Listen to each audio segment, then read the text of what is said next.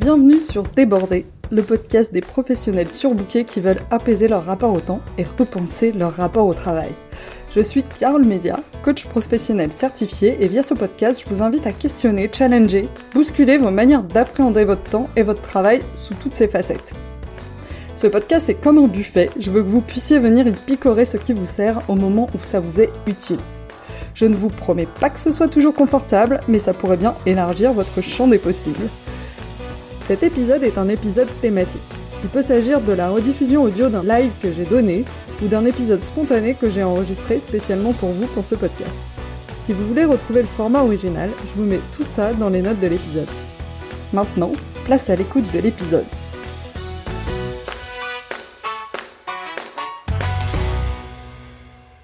Bienvenue dans cet épisode thématique de Débordé où on va parler de métacognition. Une compétence vraiment sous-estimée et de comment observer ce que l'on pense, le distinguer de la réalité factuelle de ce qui nous arrive peut nous permettre de prendre un vrai recul sur la vie, au quotidien et en général. La métacognition, c'est le fait de prendre conscience et de réfléchir à ses propres pensées. C'est un outil de prise de recul extrêmement puissant. À titre personnel, le jour où j'ai compris que ce que je pensais n'était pas la réalité, le jour où j'ai compris que devant chaque situation que je vivais, je me racontais une histoire, souvent toujours la même, et que c'était cette histoire qui créait ma réalité, qui impactait comment je me sentais, ce que je faisais, et que cette histoire que je pensais totalement incontrôlable, en fait, je pouvais la ralentir, en prendre conscience et potentiellement la changer. Ça a été une véritable révélation pour moi. Je savais déjà qu'on réagissait pas tous pareil devant une situation, que les gens prenaient les choses différemment, et je savais que ça venait de la manière dont on interprétait la situation. Mais j'avais pas compris à quel point je ne challengeais pas cette interprétation, ma propre interprétation. J'avais pas compris à quel point cette interprétation, que je pensais être vraie, être la bonne pour moi, liée à ma personnalité, n'était pas en fait si vraie que ça, ni forcément si bonne pour moi, et ni vraiment lié à un trait de personnalité que je ne pouvais pas changer. J'avais pas compris non plus à quel point cette interprétation était automatique et issue de mon éducation, de la société, et à quel point j'étais pas forcément moi-même d'accord avec cette interprétation. Et j'avais pas compris non plus que j'étais capable de ralentir tout ça pour observer toutes ces pensées que je pensais automatiques, éventuellement les challenger et éventuellement les faire évoluer. Et j'ai compris bien plus tard que le fait d'interroger ça, euh, d'interroger sa manière de penser la réalité, ça s'appelait la métacognition. Aujourd'hui, je me demande vraiment comment j'ai pu vivre 30 ans sans cette compétence, sans savoir ce que c'était, sans cette conscience de mes pensées, de mes croyances, de mes comportements automatiques. Comment j'ai pu vivre sans me poser de questions en me disant que c'était comme ça? Je sais honnêtement pas comment j'ai pu survivre. Alors dans cet épisode, j'ai envie de prendre le temps d'explorer en profondeur ce sujet. On a tous un certain niveau de conscience de nos pensées, et via cet épisode, j'ai envie de vous emmener, quel que soit votre niveau de conscience actuel, un cran plus loin, en vous invitant à vous questionner ou à vous re-questionner en profondeur sur le sujet. Si vous voulez tirer tous les bénéfices de cet épisode, je vous invite vraiment à écouter et à faire pause de temps en temps pour vous interroger au fur et à mesure de l'épisode sur en quoi ça s'applique à ce que vous vivez, à comment vous vivez. Comme d'habitude, je vais vous proposer des questions ou des exercices tout au long de l'épisode et si vous preniez ne serait-ce que 20 secondes pour laisser votre cerveau y réfléchir, à réfléchir à comment ça s'applique à vous-même, ça vous permettra de prendre conscience de beaucoup plus de choses que si vous passez directement à autre chose. Quand on parle de métacognition ou d'observer ses pensées, on peut avoir l'impression que c'est quelque chose d'ultra abstrait et de théorique qui a très peu d'impact concret. Et c'est complètement faux. On peut pas être plus proche de la réalité avec la métacognition et on peut pas être plus loin de la réalité en pensant que c'est complètement abstrait et théorique. Et j'espère vous montrer via cet épisode à quel point ça impacte chaque minute de votre vie. Réfléchissez-y. Rien que là, maintenant, tout de suite, pendant que je suis en train de vous parler, vous avez des dizaines de pensées automatiques qui vous arrivent en même temps pendant que vous m'écoutez. Vous avez des pensées à propos de ce que je vous dis. Vous avez aussi des pensées à propos de ce que vous êtes en train de faire en même temps, si vous êtes dans les transports, en train de faire votre sport, votre vaisselle, de vous habiller. Vous avez aussi des pensées à propos de la planification du futur, de ce que vous allez faire, de ce que vous devez penser à faire dans votre journée. Vous avez aussi des pensées à propos du passé, de choses que vous avez vécues, que vous avez faites, qui vous interrogent, que vous réanalysez. Tout ça en même temps. Et c'est tout ça qui crée votre expérience de la vie. Il n'y a absolument rien de plus réel pour vous que ça. Il n'y a que ça qui existe pour vous à tout instant. Rien d'autre qui existe que toutes ces pensées qui vous créent votre expérience de ce que vous vivez. Alors, imaginez que vous puissiez ralentir tout ça, mieux le comprendre, y faire un peu de ménage, à quel point ça pourrait avoir des impacts concrets dans votre quotidien. Petite précision avant qu'on démarre, quand je vais parler de nos pensées, de notre interprétation de, des situations, je vais souvent parler de l'histoire qu'on se raconte. Voire parfois même, il peut m'arriver d'utiliser le mot bullshit qu'on se raconte. Je vais vous dire des choses comme on est très très accroché à notre histoire. Je veux juste vous dire qu'il y a absolument aucun jugement euh, là-dessus. Aucun. Rien de péjoratif. C'est simplement une formulation qui me permet, moi, de prendre un peu plus de détachement que si je disais juste c'est mon interprétation de la situation. Ça donne une certaine forme d'autodérision qui, moi, me décomplexe en tout cas.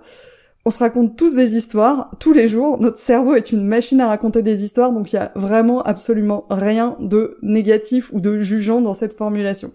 Si vous ne me connaissez pas, je suis Carl Mézia, je suis coach professionnel spécialisé en gestion du temps et gestion du stress professionnel. L'objectif de déborder, c'est de vous proposer des clés pour transformer la manière dont vous vivez votre rapport au temps et votre rapport au travail. Dans ces épisodes, je suis pas en posture de coach, euh, ça veut dire que je vais vous partager des convictions, des opinions personnelles, des analyses, que je vous invite à challenger pour vous faire vos propres opinions. Et ce que je vous partage est représentatif de là où j'en suis dans ma conscience de tous ces sujets aujourd'hui, et c'est grâce à vous que j'apprends, donc partagez-moi vos retours, vos compléments, vos opinions contraires, ça alimente ma réflexion et ça m'aide à renforcer mes connaissances, et je vous remercie énormément d'avance si vous prenez le temps de le faire. Revenons à notre sujet du jour qui est la métacognition, le fait de prendre conscience de ce que l'on pense. Si je prends la définition du Larousse, la métacognition, c'est la connaissance personnelle d'un individu sur ses capacités et ses fonctionnements cognitifs. Si on essaye d'être plus proche de l'étymologie même du mot, de la composition du mot, la métacognition, c'est la cognition sur la cognition.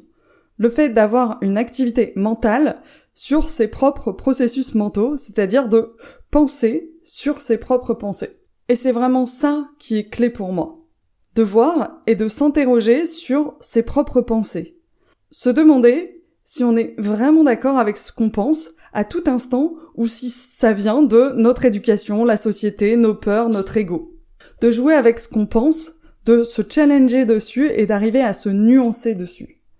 C'est une compétence qu'on n'apprend pas mais qui est peut-être la compétence la plus utile pour naviguer dans la vie. Parce que quand on est capable de voir clairement ce qu'on pense, de comprendre pourquoi on le pense, d'en voir les limites, d'en voir les dissonances, les endroits où on se protège, les endroits où c'est notre ego qui parle, quand on est capable de faire cette gymnastique avec honnêteté intellectuelle, tout devient beaucoup plus simple. On arrive à se détacher des choses pour de vrai, on se responsabilise sur comment on vit les choses, comment on agit, on sait pourquoi on fait les choses, on comprend d'où ça vient, on arrête de se trouver des excuses, on est beaucoup plus droit avec nous-mêmes et donc avec les autres. On a beaucoup moins peur des réactions des autres parce qu'on est beaucoup plus lucide sur ce qui se joue pour nous quand les autres réagissent.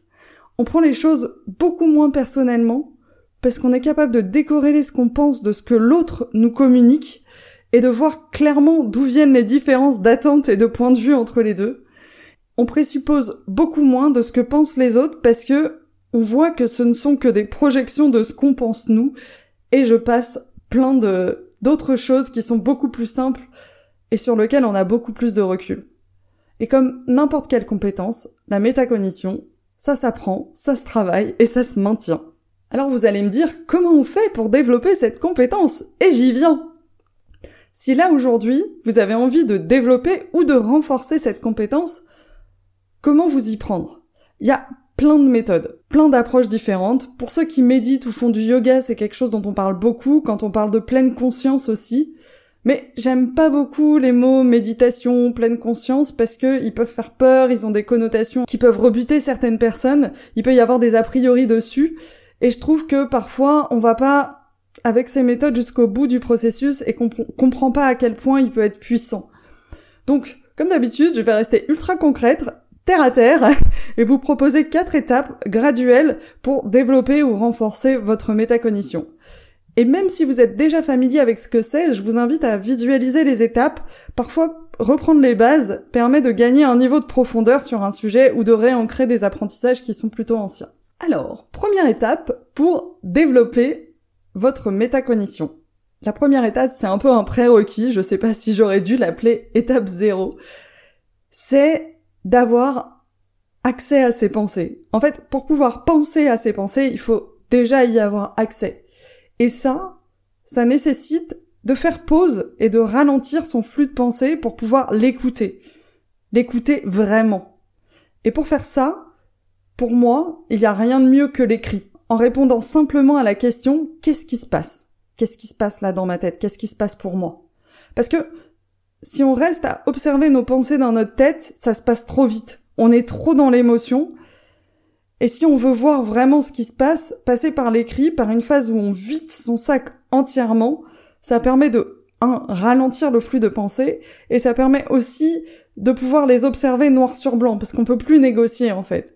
En étant honnête avec soi-même, euh, parce que c'est posé là, c'est posé sur le papier. Et donc, on peut vraiment voir tout le bullshit qu'il y a dans notre tête.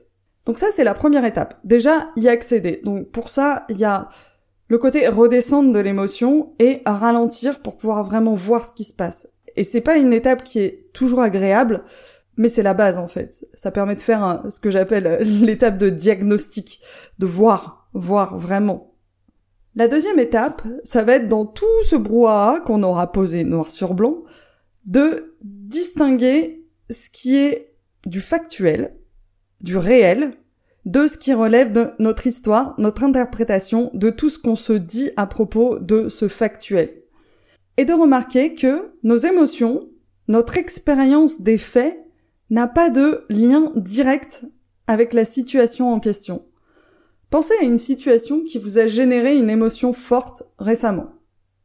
Quels étaient les faits, les éléments factuels Le lien entre comment vous avez vécu la situation et les faits et indirect. Parce que entre la situation et vos émotions, il y a toutes vos pensées. Il y a cette histoire, l'histoire que vous vous racontez. Et sans cette histoire, cette situation n'a absolument aucun impact sur vous. Aucun. Avant d'avoir une information, avant d'avoir une nouvelle, avant d'avoir expérimenté quelque chose, avant d'être au courant, on n'a pas l'émotion associée à la situation. Donc c'est bien que la situation n'a pas d'impact direct sur la manière dont on se sent. Ce qui a un impact direct, c'est vraiment toute l'histoire, le filtre par lequel ça va passer, le filtre de nos pensées quand on vit la situation. Et elle vient de là, la distance, la prise de recul. Dans le fait de constater que notre expérience de notre vie, elle est liée à toutes ces pensées que nous avons dans toutes les situations que nous vivons. Et ça a l'air ultra facile dit comme ça, de prendre du recul, de voir que ce sont nos pensées qui génèrent nos émotions et pas la situation en direct, mais c'est beaucoup plus compliqué que ce que vous pensez. Même si vous avez déjà fait un énorme travail sur vous, que vous êtes coach ou psychologue, vous le savez en fait. Vous savez qu'on est très très très attaché à notre histoire. On a l'impression que c'est la réalité, que nos pensées sont factuelles. Et c'est vraiment la base de la base de la base de la métacognition d'en revenir à ce constat.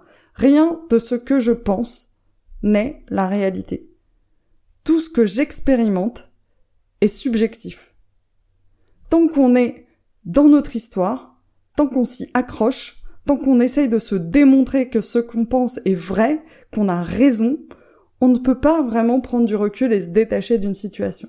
Je vais vous prendre quelques exemples pour que vous arriviez, vous, à vous faire un avis sur est-ce que vous mettriez ces phrases dans la catégorie fait ou pensé. Je suis dans un environnement super oppressant. Fait ou pensé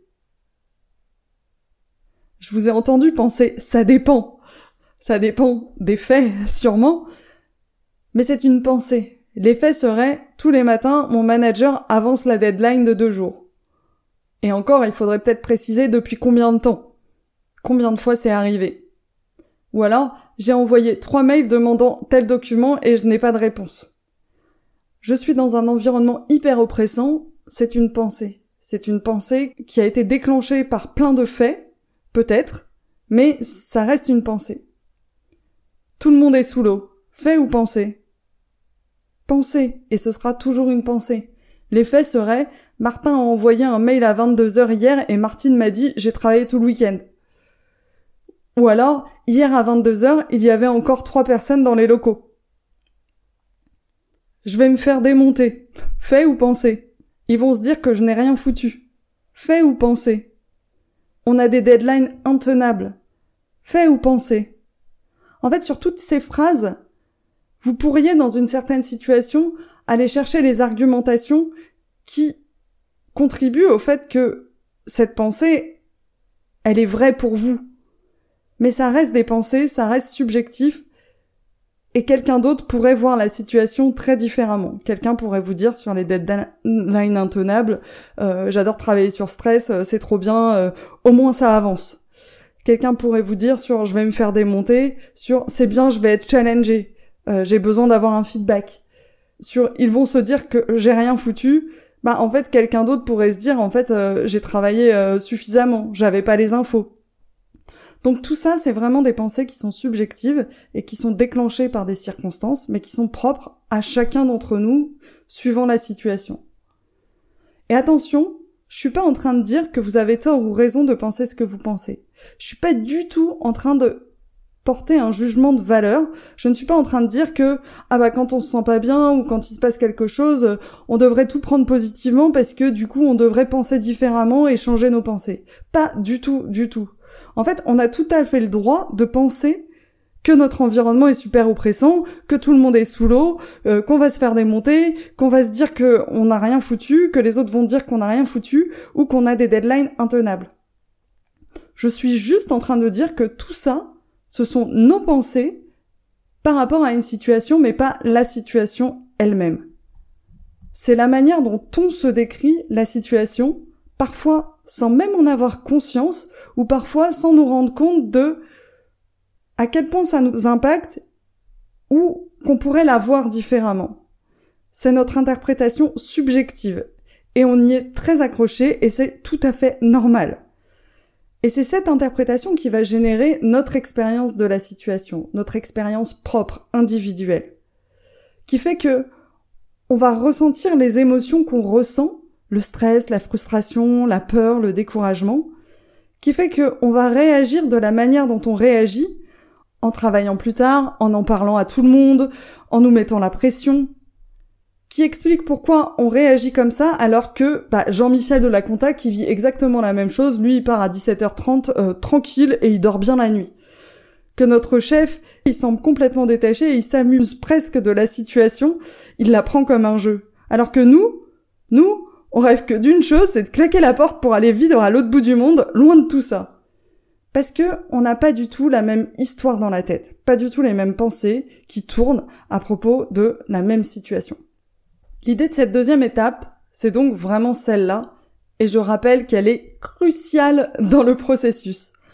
Juste de remarquer que tout est subjectif, que tout se passe dans notre tête, et de distinguer dans notre histoire les faits, en les écrivant d'un côté, en relevant dans tout le paquet qu'on a écrit sur l'étape 1, ce qui relève du factuel, et comment on sait que ce sont des faits, parce que quand on les écrit, quand on les dit, on ressent pas d'émotion, ou quelque chose de très très neutre ça va donner mon chef m'a dit à 18h finalement c'est pour demain et pas pour après-demain. Et de mettre de l'autre côté les pensées, la direction dans laquelle on part à partir de ces faits. À partir de mon chef qui me dit à 18h finalement c'est pour demain, ça peut être, de toute façon, c'est toujours la même chose. Ils se rendent pas compte de tout le travail que c'est. En plus, c'est toujours sur moi que ça tombe. Ils savent que je sais pas dire non. Je leur ai dit dix fois que ce soir j'avais un truc à faire. Je pouvais pas rester super longtemps et voilà comment c'est pris en compte. Depuis le début, c'est toujours la même chose. Je suis sûre qu'en plus, il va arriver en retard demain à la réunion, voire ne pas venir du tout, et qu'on va repartir du début. je m'en fous la prochaine fois, c'est absolument no way, je ne reprendrai pas ce genre de truc. Je me demande ce que j'aurais pu faire en fait pour pas que ça arrive. C'est à ce moment-là que j'aurais dû dire non, absolument. J'aurais dû valider avec lui que la deadline était bien euh, la bonne. J'aurais dû faire demander une confirmation à tout le monde. Là, je vais encore y passer la soirée et je vais mal dormir et demain, je vais être complètement éclatée et du coup, ça va super mal se passer. Je vous rappelle les faits. Mon chef m'a dit à 18h, finalement, c'est pour demain. Et tout le reste, c'est notre histoire. C'est celle qui génère nos émotions, notre expérience de la situation. Et juste remarquer ça, se dire, ok, je suis stressée et énervée parce que je pense tout ça quand on me dit que finalement c'est pour demain.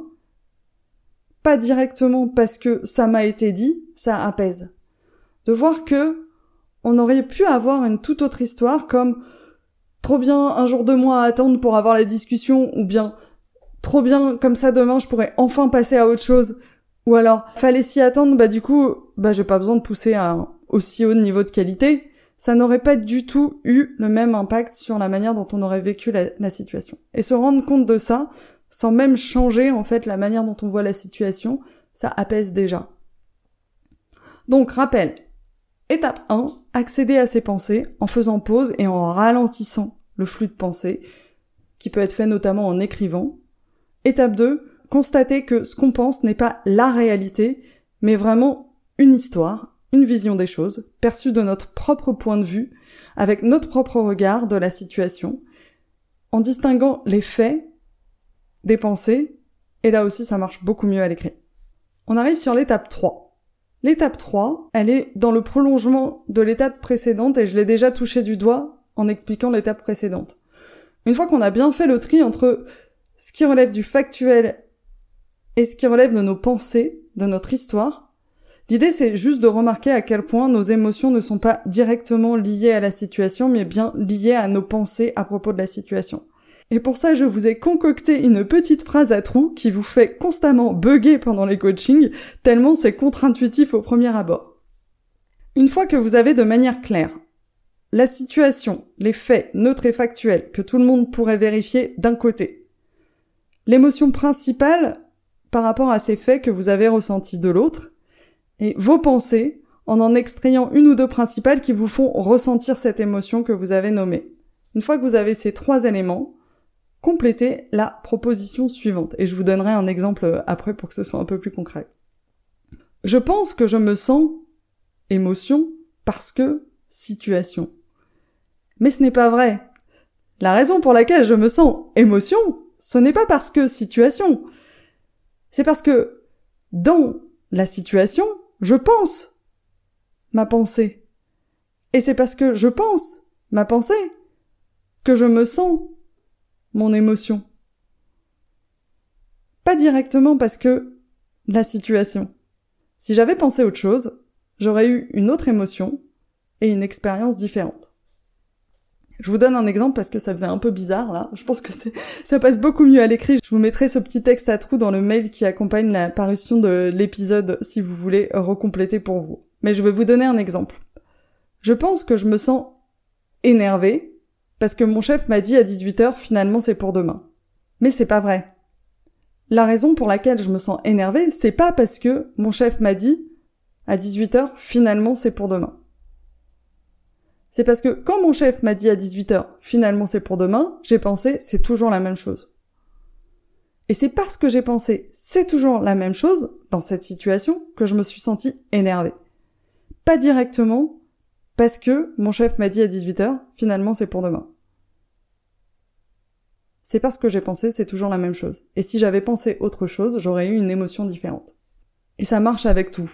Je pense que je me sens stressée parce que mon chef m'a dit à 18h, finalement c'est pour demain. Mais c'est pas vrai. La raison pour laquelle je me sens stressée, c'est pas parce que mon chef m'a dit, finalement c'est pour demain. C'est parce que quand mon chef m'a dit, finalement c'est pour demain, j'ai pensé, je vais y passer la nuit. Et c'est parce que j'ai pensé, je vais y passer la nuit, que je me suis sentie stressée. Pas directement parce que mon chef m'a dit que finalement c'était pour demain. Si j'avais pensé autre chose, j'aurais eu une émotion différente. Cette étape, de voir que on ressent l'émotion issue de la situation par le filtre de nos pensées, ça permet deux choses. Ça permet un de prendre de la distance en comprenant ce qui se passe, en décortiquant ce qui se passe pour nous dans la situation donnée, dans notre tête et dans notre corps. Donc on a une situation qui a un déclencheur, qui déclenche des pensées, qui déclenche des émotions, qui vont déclencher nos réactions, nos comportements. Et la deuxième chose que ça permet, c'est que ça nous ouvre à d'autres possibilités que de changer absolument la situation, donc changer mon chef, pour pouvoir changer notre expérience de la situation. On a tous les éléments pour pouvoir changer notre réaction à la situation sans avoir besoin de changer la situation. Il suffit de voir peut-être d'autres perspectives de la situation, et c'est ça dont on va parler. C'est l'étape 4. On en vient donc à la dernière étape qui permet de compléter cette compétence de métacognition euh, qui est de challenger ses pensées. Et challenger, ça veut dire challenger. Ça veut pas dire changer ses pensées. Ça veut dire vraiment challenger pour décider ce qu'on veut faire. Et là, vous pouvez avoir trois angles d'attaque pour prendre du recul et décider ce que vous voulez faire par rapport à vos pensées. Le premier angle, c'est de vous demander pourquoi vous pensez ce que vous pensez dans cette situation. Qu'est-ce qui l'explique cette pensée?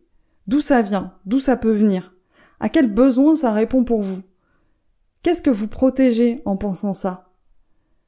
Qu'est-ce que vous cherchez à obtenir en pensant ça? C'est un exercice d'exploration de soi-même, très ouvert, à faire avec beaucoup de curiosité, qui nous permet de mieux nous connaître et mieux connaître notre fonctionnement dans certaines situations, de vraiment comprendre que ça vient pas de nulle part en fait, ça s'explique, ça s'explique par notre passé, ça s'explique par un besoin qu'on a là à un instant T, il y a une explication. Donc ça c'est le premier angle. Deuxième angle, on peut se demander si ces pensées nous servent ou nous desservent. À quoi nous conduisent ces pensées? En fait, toute cette histoire qu'on se raconte, qu'est-ce qu'elle a comme impact, comme résultat? Quel comportement elle déclenche chez nous? Quels résultats elles produisent pour nous? Est-ce que ces pensées, cette histoire, elle nous est vraiment utile? Est-ce qu'elle nous sert? Pourquoi? Et là, on peut se demander quelle manière de voir les choses pourrait être différente, plus utile pour nous dans la même situation. Ça veut pas dire qu'on va l'adopter, parce qu'on peut avoir une résistance à se dire ah ben non mais j'ai pas du tout envie de penser autrement. Ça veut juste dire qu'on explore. On se dit ah ouais c'est vrai je pourrais voir la situation comme ça. Peut-être que j'en ai pas envie, mais ça nous ouvre. Le troisième angle d'attaque c'est de se demander si on est d'accord avec ses pensées et pourquoi? Et si on veut les garder? Les deux étapes précédentes, elles permettent de déblayer le terrain, de faire du tri, en fait. Pourquoi j'en arrive à penser ça? Genre, ça s'explique, je suis pas complètement stupide. Il y a une raison, et arriver à comprendre la raison, ça permet de faire un diagnostic plus fin et de mieux traiter. La deuxième étape, elle permet de se demander en fait elles ont quoi comme impact, qu'est-ce que déjà d'embrayer un début de décision à propos de ce qu'on veut faire? Et du coup, la troisième étape, c'est vraiment de prendre une décision, de demander si on est vraiment d'accord avec cette histoire. On peut aller plus loin que juste dégrossir en faisant ça, en se demandant, en fait, est-ce que ces pensées, elles me paraissent justes? Est-ce que je pense vraiment qu'elles sont vraies? Ou je pense qu'elles témoignent d'un besoin que j'ai? Est-ce qu'elles sont alignées avec mes valeurs, avec les choses dans lesquelles je crois? Est-ce qu'elles incarnent la personne que j'ai envie d'être? Et si c'est pas le cas, en fait, ce serait quoi? Des pensées qui sont justes Des pensées qui qui sont vraiment vrais pour moi, qui sont alignés avec mes valeurs et qui incarnent la personne que j'ai envie d'être. Cette dernière étape est très exploratoire. Elle peut être parfois difficile à faire seule quand on est dans un tunnel et qu'on est vraiment accroché à, à son histoire. C'est pour ça que parfois vous avez besoin de parler autour de vous de vos problèmes pour vous aider à prendre de la hauteur et que dans des cas à plus d'enjeux, vous allez faire appel à quelqu'un de plus expérimenté, un mentor, parfois un coach pour vous aider à prendre ce recul-là et à trouver d'autres manières de voir les choses, à sortir de votre boucle qui vous maintient dans un état qui ne vous satisfait pas. Mais là, ça vous donne déjà trois directions à explorer, donc pourquoi je pense que je pense ça? Est-ce que factuellement ça me sert de penser ça? Et est-ce que fondamentalement, je suis d'accord avec le fait de penser ça? On arrive à la fin de cet épisode. Je vous rappelle les principaux éléments que on a vus ensemble aujourd'hui. On a parlé de métacognition, c'est-à-dire la capacité à observer et analyser nos pensées. C'est une compétence clé dans la vie parce qu'elle nous permet de prendre de la distance avec ce que nous vivons dans toutes les situations qui nous arrivent. On a vu que nos pensées ne sont pas la réalité, qu'il y a la réalité d'un côté, les faits, et de l'autre, toute l'histoire spécifique que nous, on se raconte à propos de cette réalité. Cette histoire, elle est entièrement subjective et souvent automatique, et elle vient de plein de choses, notre éducation, notre culture, nos expériences passées. Je vous ai proposé quatre étapes pour développer cette compétence de métacognition. La première, c'est d'accéder à vos pensées en faisant pause, en les ralentissant. La deuxième, c'est dans cette histoire de distinguer ce qui relève du factuel de ce qui relève de vos pensées, de l'histoire que vous vous en racontez. La troisième étape, c'est d'intégrer que les émotions que vous vivez, votre expérience de la situation, n'est pas directement liée à la situation, mais bien à votre filtre de vos pensées par lesquelles elles sont passées. Et la quatrième étape, c'est de challenger ces pensées automatiques en s'interrogeant sur leurs origines, leurs impacts, leur justesse pour nous. Pour moi, c'est vraiment une mécanique et une compétence qui a changé ma façon de voir le monde et de vivre les choses, qui m'a à la fois permis de m'apaiser, mais aussi d'acquérir une certaine forme de sagesse, me rendant beaucoup moins à la merci de toutes mes émotions dans des situations de stress ou d'agacement. Et si vous m'avez connu il y a quelques années, vous savez que c'est un vrai challenge.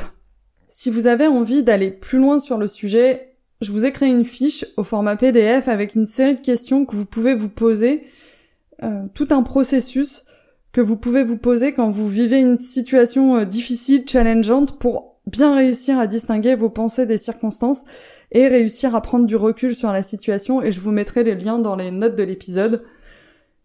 Si vous voulez recevoir les exercices euh, d'application de mes podcasts. Donc euh, là, je voulais donner par exemple le texte à trous par email parce que il n'y a pas toujours un PDF. Je prends pas toujours le temps de faire un PDF. Il vous suffit de vous inscrire à ma liste email et euh, je les intègre au mail que je vous envoie à la sortie de l'épisode. Donc pour celui-là, ça va être trop tard, mais pour les autres, bah vous pourrez l'avoir. Et pour vous inscrire, il vous suffit d'aller sur mon site fitintheplate.coach, donc comme les pieds dans le plat. Et euh, tout en haut à droite, vous avez euh, dans le menu euh, la news Fit in the Plate, mais je vous mettrai aussi le lien, vous avez le lien pour vous inscrire dans l'épisode. Et enfin, si cette gymnastique de métacognition, de comprendre ses pensées, ses modes de fonctionnement habituels pour trouver d'autres modes de fonctionnement, d'autres manières de faire, c'est quelque chose qui vous intéresse, c'est quelque chose, une compétence que vous avez envie de développer. C'est le cœur de ce qu'on apprend dans mon programme de coaching équilibre, où je vais non seulement vous coacher sur vos schémas de fonctionnement récurrents et contre-productifs euh, pour en recréer euh, de nouveaux dans le domaine du rapport au travail, mais où tout mon enjeu, c'est aussi de vous rendre totalement autonome sur les outils pour que vous ayez tout en main pour faire la même chose dans de futures situations challengeantes que vous vivrez. Vous avez euh, très peu à perdre et vraiment tout à gagner à devenir un maître de cette compétence de métacognition. Et euh, l'idée que j'ai moi avec Équilibre, c'est de vous guider là-dedans. Il n'y a pas grand-chose de plus que ce que je vous propose via ce podcast ou mes newsletters ou mes articles en termes de, de fond. C'est juste que bah en fait, je vais vous faire un feedback direct sur ce que vous amenez comme situation et je vais vous entraîner, vous corriger et vous allez prendre l'habitude de le faire euh, de manière beaucoup plus fine et précise par rapport à vous ce que vous vivez. Ça peut être euh, vraiment compliqué, enfin en tout cas moi à l'époque j'avais trouvé vraiment compliqué de voir moi-même mes boucles et de comprendre, enfin vraiment de distinguer ce qui relevait du factuel de mes pensées. J'étais coincée dans des mais non mais là je peux pas faire autrement, c'est vraiment la situation euh, qui fait que voilà. Alors parfois on va vouloir changer la situation, mais dans tous les cas, en fait, cette capacité à prendre du recul par rapport à ce qu'on vit, c'est vraiment euh, clé et, c'est vraiment l'objectif que je me fixe avec équilibre, que vous ayez en fait cette prise de recul qui puisse être appliquée n'importe quel autre domaine de votre vie euh, après. Donc si vous voulez nous rejoindre, je démarre une nouvelle promo de trois personnes en septembre. Au moment où j'enregistre cet épisode, il y a encore la place. Donc euh, si c'est toujours le cas, vous pourrez réserver un appel avec le lien que je vous mets également dans les notes de l'épisode. Et l'idée de cet appel, c'est qu'on discute et qu'on voit si vous avez envie de le faire ou pas. Il n'y a aucune euh, injonction à rejoindre le programme si vous faites l'appel. Dans tous les cas, on fera connaissance et vous aurez pris peut-être un peu de recul ou gagner un peu en clarté sur quelles sont vos prochaines étapes pour avancer dans votre rapport au travail. Donc, sentez-vous libre de réserver, même si vous n'êtes pas sûr, et je serais ravie de faire ce bout de chemin avec vous si vous décidez de rejoindre Équilibre. Sur ce, je vous laisse et je vous dis à bientôt. Je vous remercie d'avoir écouté cet épisode jusqu'au bout. Je vous invite à vous demander ce que vous en avez appris et surtout comment vous pouvez appliquer cet apprentissage dans votre quotidien. Si cet épisode vous a fait penser à quelqu'un, n'attendez pas pour lui transmettre, ça pourrait changer sa journée, et par la même occasion, ça m'aide aussi vraiment beaucoup. Si vous souhaitez me contacter pour me faire part de vos feedbacks, me soumettre des idées de thèmes ou de personnes à rencontrer, ce sera avec grand plaisir. Vous avez trois moyens pour le faire, soit par email à mon adresse carole at fitintheplate.coach, sur LinkedIn sur mon profil Carole Mesia, sur Instagram sur le compte fitintheplate-coaching. Sentez-vous libre de me contacter, je me réjouis d'échanger avec vous là-bas.